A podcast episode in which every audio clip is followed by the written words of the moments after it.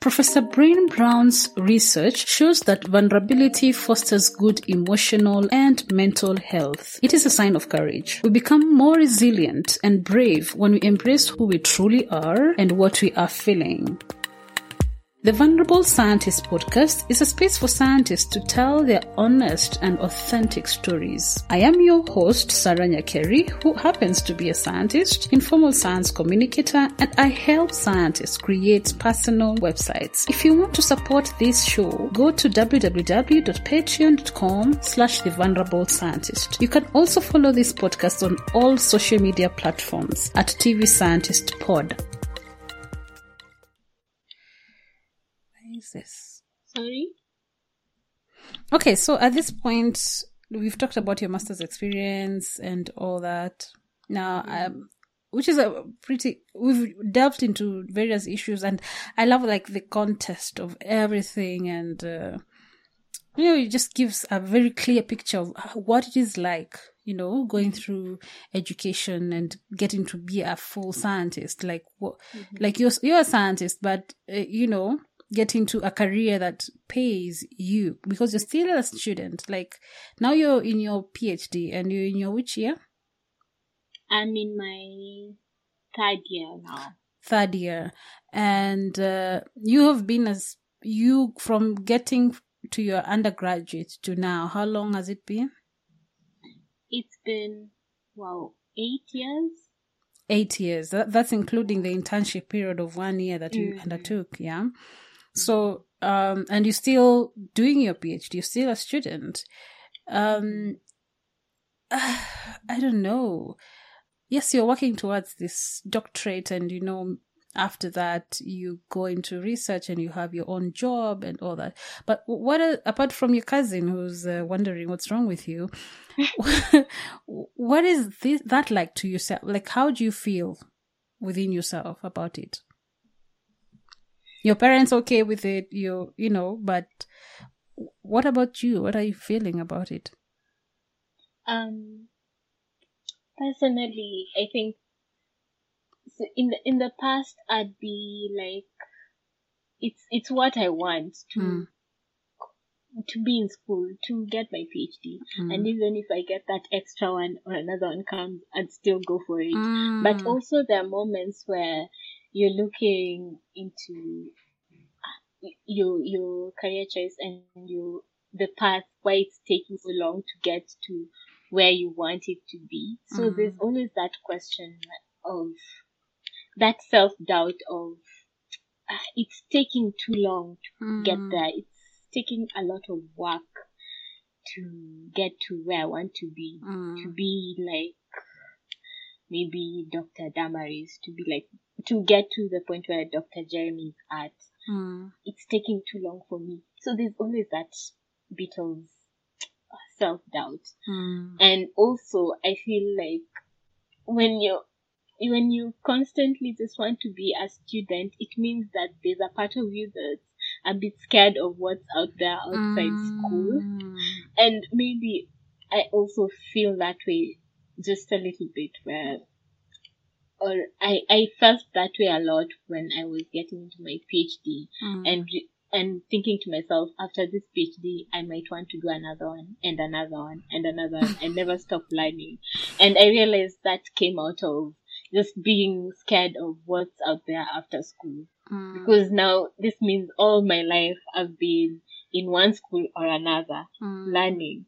But at some point I need to grow out of I've gotten all this material from mm. my school days and now I need to use it mm. and grow in a career outside of school.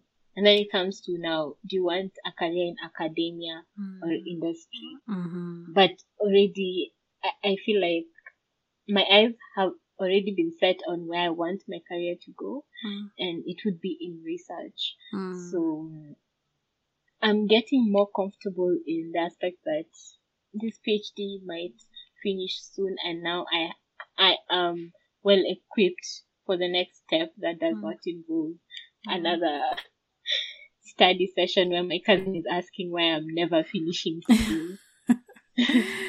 uh, so between your your masters and mm-hmm. your PhD.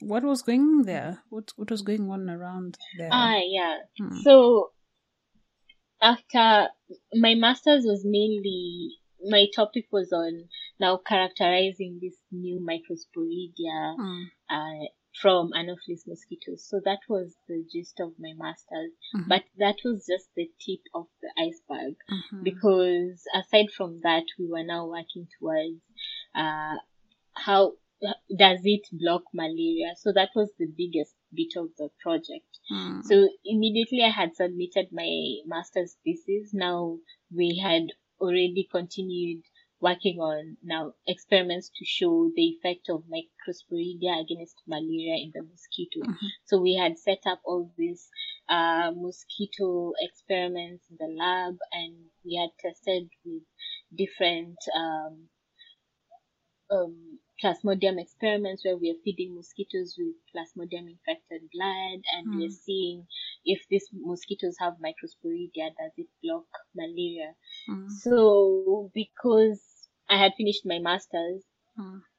it just meant that the work was really just beginning. It mm. wasn't at the end. Mm. And um, from there, my supervisor gave me a position to become a research assistant. Now, the bigger part of the project is just starting where we are trying to test, to check how microsporidia in mosquitoes is blocking mm. malaria if it does. So now we are trying to feed mosquitoes with plasmodium infected blood mm. and setting up those experiments. So my main job description was now working on that aspect of microsporidia MB and malaria blocking after I got my research assistant position. Mm. So this was the time now we are finally finalizing on the main experiment that involves trying to check if microsporidia blocks malaria. Yes. And we hadn't published yet. So mm. even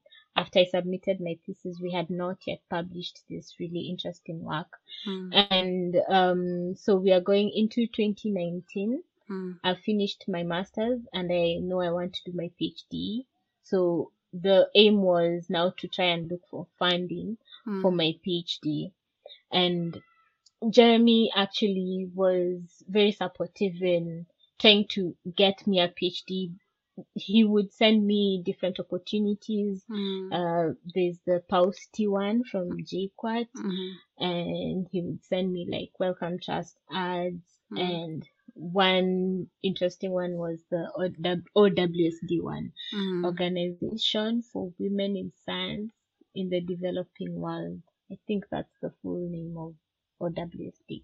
So he sent me that and he asked if it's something that I would be keen on um applying for. And at that point, because I knew I wanted to do my PhD, and also because, like you had mentioned, my master's was mostly just wet lab. Mm. I knew I wanted my PhD to focus on bioinformatics. Yeah. To now really get what I had been taught in school about coding, to get mm. that now into action. Mm. So I knew what I wanted to do was going to be in bioinformatics. And once he gave me that, um, he gave me the ad for OWSD looking for PhD students, mm. PhD fellowships. Mm. Uh, I applied for that. I also applied for the PAUSTI one. So in 2019, I was really applying for everything that came my way mm. that involves uh, PhD somewhere. But also, I was really keen to see Microsporidia through to the end. Mm. So I had, I have mentioned that we hadn't published yet, but we were in the process of now working out the nitty gritties of different experiments before we actually put our paper out to the world. Mm. So in 2019, that was my main, the main activities going on in my life trying to finish up microsporidia, the microsporidia paper, and mm. also trying to get some funding for my PhD because uh, my focus was the PhD, and I I had hoped in my mind that the work that I, I was doing at the time mm. would be something that I could go on with in my PhD. Mm. So already we had discussed with Dr. Jeremy and we had talked about the different kinds of experiments that we can do with microsporidia for my PhD project. Mm-hmm. And already I had in my mind what, um, where I would like the project to be mostly focused on, and it would have been now in bioinformatics. Mm-hmm. And the idea was to get a genome of microsporidia Mm-hmm. out there because once you tell people that microsporidia is blocking plasmodium, Mm. now they need to know, wow, this new interesting microbe, what is so unique about it? What is Mhm. its genetic makeup and how does that help it to work with the mosquito against the malaria? So Mm. that was a fundamental task. And this discussion was going on while we were still working on the paper. The Mm. paper wasn't out yet.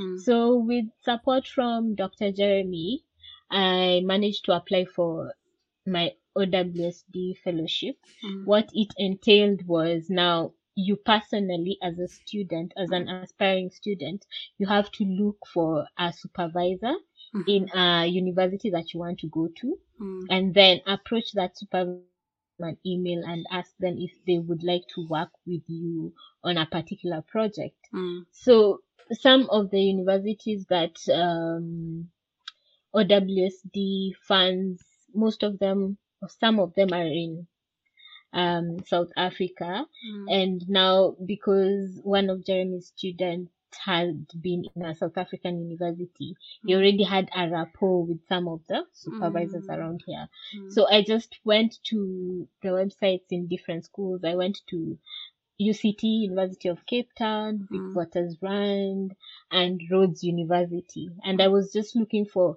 any supervisor that is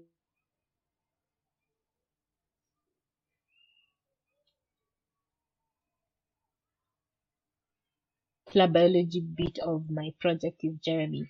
And then Sorry. the bioinformatics side Lilian, you had got lost. You're saying you're looking for any supervisor that is? that is working on bioinformatics. So Mm. one that the, whose work was mostly bioinformatics Mm. because uh so the plan was to have two co-supervisors. Mhm. Jeremy would be one of my supervisors Mm. and I needed to get a supervisor from a university that I would be registered in. Mm. So then that in contact different supervisors from different universities. Mm. So I went through different websites from different South African universities. There Mm. was the University of Cape Town, Witwatersrand, and then uh, Rhodes University. So I was just going through their profile, seeing the work that they're doing, Mm. and see if it's in line with what I wanted to do. And Yeah. because my focus was now getting someone who's really into bioinformatics to Mm. complement what Jeremy was bringing in with the molecular biology. I already knew that was what I- was looking for. Yeah. So then I got uh, a few people that I contacted, Mm. and then one of them was Prof. Özlem Tastan Bishop from Rhodes University. Mm. So she's the director of the research unit in bioinformatics at Rhodes. So I contacted her. I, I, at the time I already had like a concept note on what I wanted to work on. So I told her about this new microbe that we have discovered that Mm. blocks plasmodium and I want to do some genomic work on it, try to check what interesting things that uh, this microbe has and all that. And I sent her the email and she was really interested in the project. So she accepted to be my supervisor. So that's the thing with OWSD. You have to go look for a supervisor that's in line is in line with the work that you want to do and contact them yourself and tell them that you're applying for OWSD and you're planning to work on the uh then you can go ahead with the application because the, then there's this portion where your supervisors have to fill Mhm. so once uh, Prof. Özlem accepted to be my univers- my university supervisor, that's when I went ahead with my OWSD fellowship application Mm. in 2019 and all I had to do was wait until end of 2019 around October to see if I had gotten it. So this was in early 2019. And once that was done, um, while we're waiting, we're still working on the last bits of the paper and the paper isn't officially out. So by the time we are getting the response from OWSD, Mm. still our paper was still under review and it hadn't it had not been published yet. So people out there did not know what microsporidia or how interesting microsporidia is when it comes to blocking malaria. Mm. But the interesting bit of 2019, the highlight of 2019 was the fact that I managed to get the OWSD fellowship that would Mhm. start now in 2020. Mm. And then aside from that, I also got these opportunities to present in conferences. Mm. One of those key conferences was where I had to do a panel discussion with some scientists on malaria control. Mm. And what I found really interesting about that was I went to the panel discussion with a lot of imposter syndrome Mm. drowning me or Mm. drowning my thoughts because I was like, all these people, so there were four of us. So Mm. all these three people are doctors. Mm.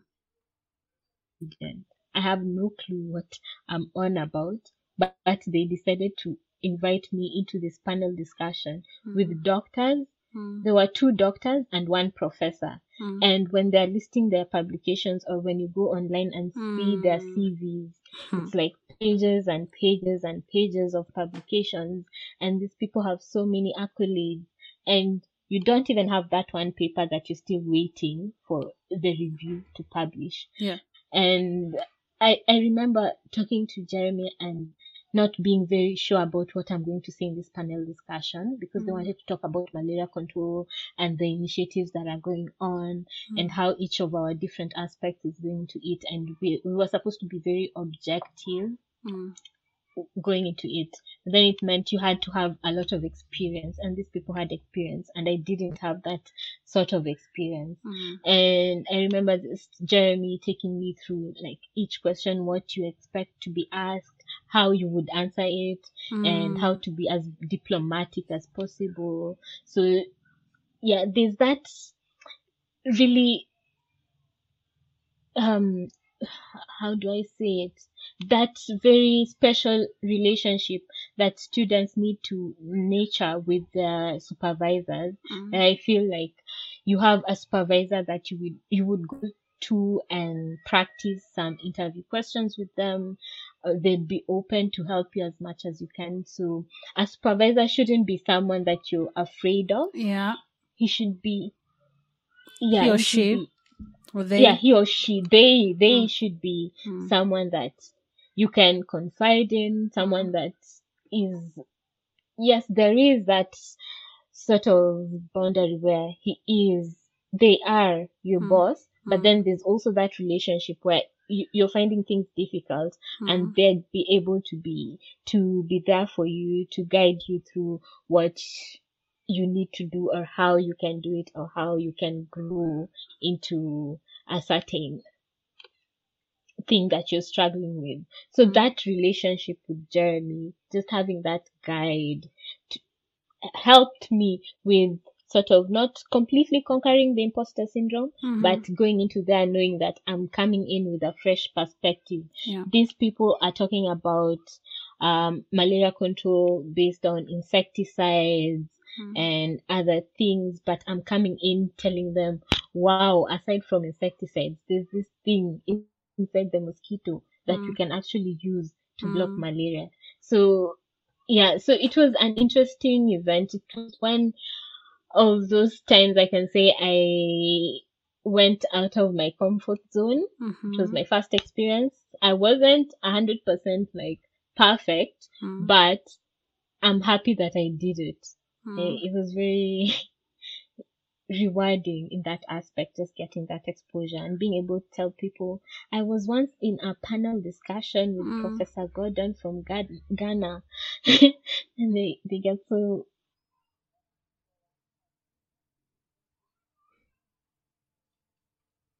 paper finally got published.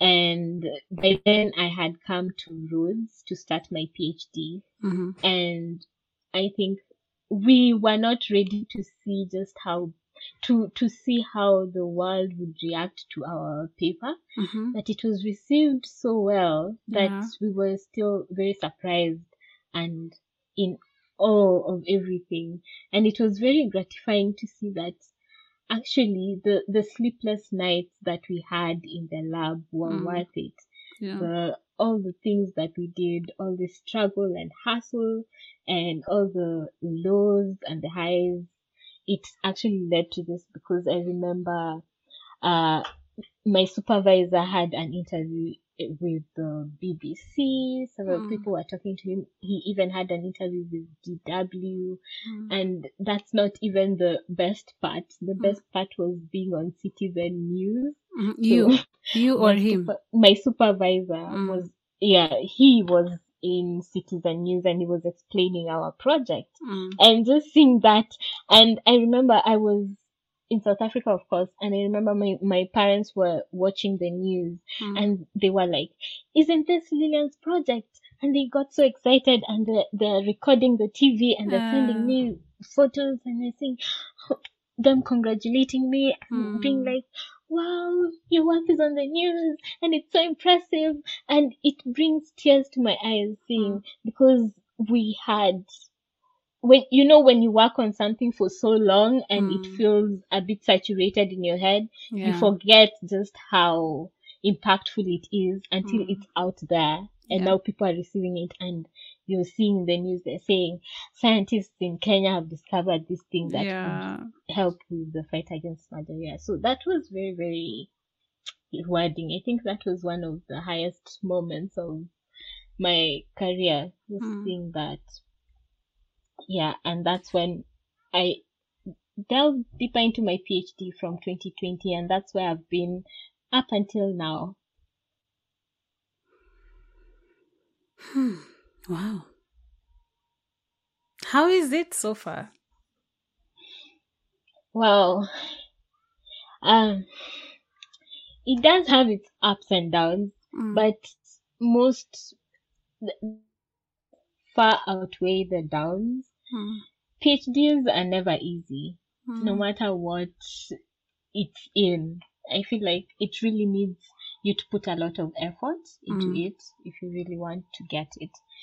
What I really love about it is that it's given it's given me the opportunity to really do some coding, like serious coding, Mm. less of the lab work and a lot of computer stuff Mm. and I've learned so many new programming languages that I didn't know. So Mm. that's very rewarding.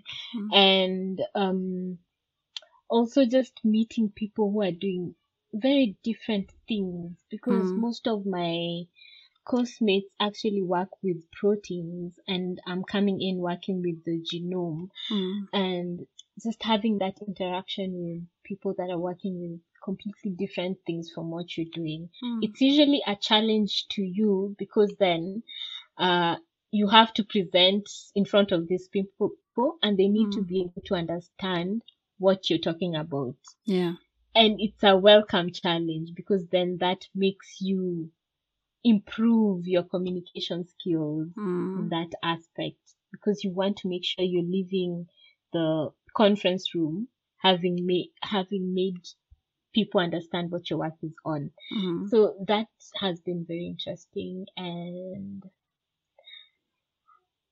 in the first year, I guess in the first two years, I was okay with working a hundred percent in front of the computer because that's what I've basically been doing. Mm. But recently, especially this year, I've really missed lab work, Uh-huh. doing wet labs. Mm. Yeah, it feels like I'm sitting a lot and I'm missing out on all the action because back in ICIPE, things are still going on. Mm. Very exciting things.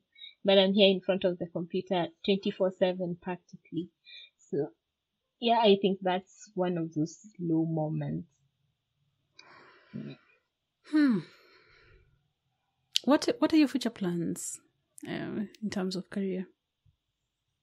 Sorry. What's next? Are you, have you thought about it? Like, should I ask that question? Like, what What are you planning next? Yeah, I've, I've? I've thought about it. You know, Mm. once you get to like your third year of PhD, then Mm. reality seeps in, and now you're trying to figure out now what's the next step in your Mm. life. Mm. What do you want to do? And my next step, what I would love to do is a postdoc. Mm. And in as much as I'm very attached to Microsporidia, Mm. and I know there's still so many things that need to be answered when Mm. it comes to this microbe and how we're going to use it out in the field to Mm. control malaria. Mm. There's a lot to be done there. And I won't say that I don't want to keep doing it because Mm. Micro microsporidia feels like my baby and I need to see it grow up to an adult and just be proud of it. Mm. So I would love to keep going with it, but I'm also very open to different opportunities that might come in, but it's going to be a postdoc because Mm. eventually I want to be able to be in this position where I can have my own research team, Mhm. head it, and aside from that, like my passion really, really is in mentoring young students, Mm. young girls. I hope that eventually, whatever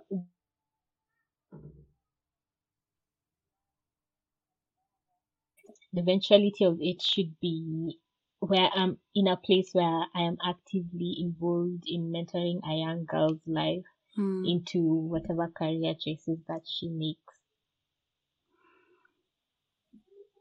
I know d- during this conversation you've talked about the highs and lows that you faced, um, the Mm. highlights, the low moments. Um, I'm just wondering, are there any Mhm. lows that you have not mentioned that you'd like to, you know, talk about that might be directly in your career path or in your personal life that might have, you know, affected your career? Hmm. Hmm. Oof. Hmm. This one needs a, a little bit of thinking. Mm, Um, it's okay.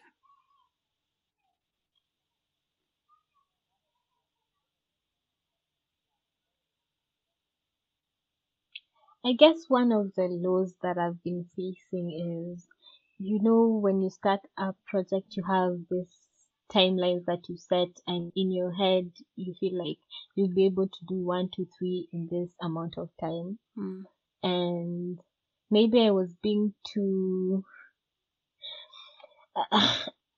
I was being too ambitious. I don't know. ambitious, yeah.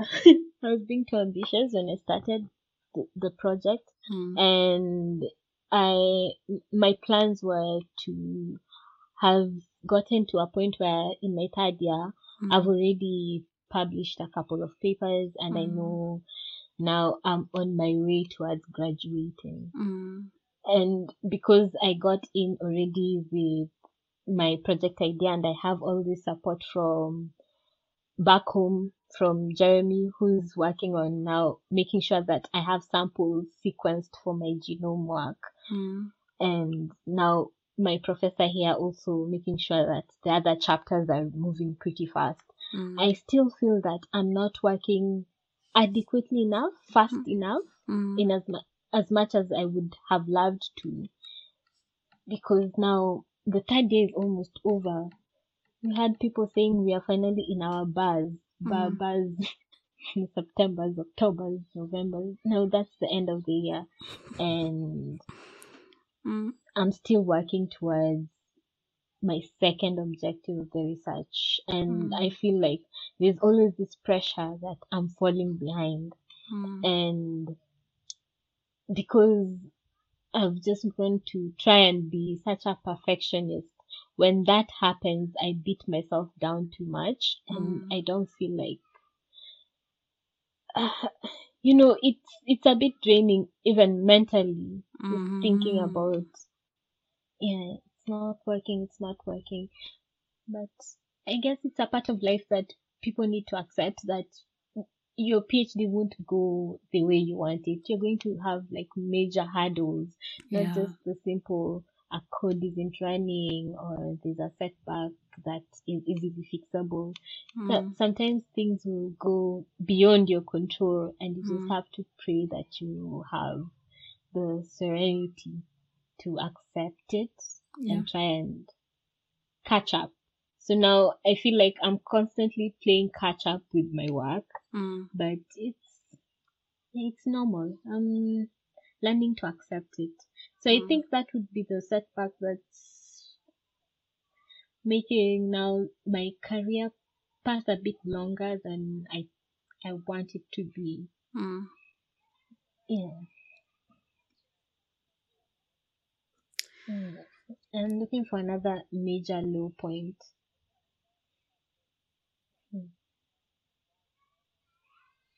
I thank God I'm not as homesick as I used to be when I was in high Mhm. school because I don't know how I would have hacked it.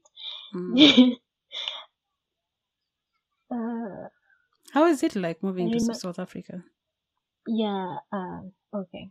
I was actually very excited for the change. Mm. And I remember when I got my fellowship letter and I was talking to my dad about it because he, during, while he was still working, he would come to Durban. He would Mm. work from Durban from time to time Mm. and he knew South Africa well. So when I told him, because initially I had talked about trying to apply for a PhD if it meant UK, anywhere in Europe or Mm. anywhere else that's outside Kenya. So when I came to him with my fellowship letter that says I'm going to South Africa, he was actually very happy Mm. and he was like, at least you're going to a familiar place. It's like he Mm. knows me. Mm. Uh, it would it would be hard for me to settle in really quickly and yeah and he said it at least it's in africa and it's very close by Mm. and he would point at he would give me the map and then he Mm. would point at the town i'm in and Mm. point at where nairobi is and just draw the map and be like you see it's easy people even drive and there's a train and there's a Mm. ship you can go through indian ocean so it's not Mm. that far Mm. so just having those words of affirmation from him and also having reached the point where I I was actually very excited to be doing my PhD because I didn't even think when I was applying for the fellowship Mm. I I didn't think I would get it and Mm. also there was that really long waiting time from Mm. applying it in around March May and then getting the response end of the year you sort of forget that you had applied for it and then you get this email that says you've gotten it you get really excited and I Mm. was ready for the change to move on to see what the world has to offer while Microsporidia grows with the team back home. Yeah. So, what were the shocks that you got, or the good things that you got there that we did compare to Kenya? In, in South Africa. Mm. oh. Okay, so Rhodes University is in a very small town in Mm. the Eastern Cape of South Africa. So it's a very quiet town. There's not a lot of activities Mm. Happening around yeah yeah it's a bit rural so um the full south african experience might might be in cape town or johannesburg Mm. but one of the things that i was actually shocked about south africa was this load shedding that everyone is Mm. talking about i did not know how bad it was until i got here because i used to hear about it but I it really didn't set in my mind that it's actually something that is a big problem. Could you say what that and is? Water. Uh, load shedding. Mm. This is where so there are scheduled times along the day where we don't have power because Mm. they're saving it for something. I don't know the technicalities of it, Mm. but yeah, so they they try to be very organized in the way that they Load shed. uh yeah they load shed the way they limit the electricity supply. Mm. So they would say they have different levels Mm. so the higher the level, the more hours you go through the day without power. It's it doesn't happen throughout the year. There's Mm. some days, there's some months that it's necessary, Mm. especially during winter Mm. when it's really cold and people want to be using heaters all through the night. So Mm. um electricity use is too high and the demand is higher than the supply so they have to limit it some way so then they would say like this specific portion of the day you won't get uh, electricity so currently we are at level 3 it, Mm. this means that we are not getting electricity at least three times at most three times in a day Mm. so for today like we didn't have electricity between 5 and 7:30 a.m Mm. and then we lost electricity. They came back and then we lost um it again between one to three thirty, and then we are going to lose it again between nine and eleven thirty. Mm. See, when I explain to a Kenyan like this, they feel like we're living in the dumps.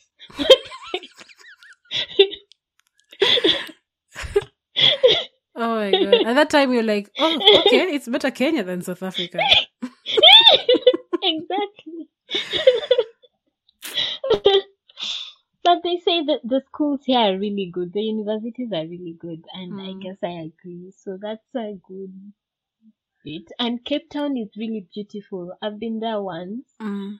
Uh, yeah, Table Mountain. If anyone comes to South Africa, I would suggest they go to Cape Town rather than come Any here because here there's not much to see Mm. they're just like we do have beaches really uh beautiful beaches Mm. But then also there's coast in kenya and you've seen the beaches there so need something else something new so cape town would be the place to go Okay. Um. Oh my god! It just escaped my mind what I wanted to ask. I feel so bad. Yeah, water. You you mentioned water. oh yes okay so south africa faces drought Talking of water, do you want to drink water? no i've just drunk some Okay. Yeah, uh, as I was saying, South Africa faces drought from time to time, Mm. and then water becomes a problem. Mm. So you cannot drink water straight from the tap because Mm. they do a lot of. Oh, I, I hope I'm not shaming my country, South Africa. No, I don't But think so. It's just call- reality. Yeah, there's Mm. this thing they call grey water, which is basically recycled water. Mm. and I, I, I didn't know such things existed until I got to this country. Mm. And you, you cannot drink water straight from the tap because you can't trust it at all. So we buy water. Mm. Back home, I usually just drink water from the tap. Tap. Mm. I don't know about you. I, I I've do never had to buy water. it's pretty safe. Mm. Pretty safe compared to here. Yeah. So yeah, water is also somehow a problem. Mm. aside from that, it's a very colorful nation. I like it because you Mm. meet people from different places, especially. Uh,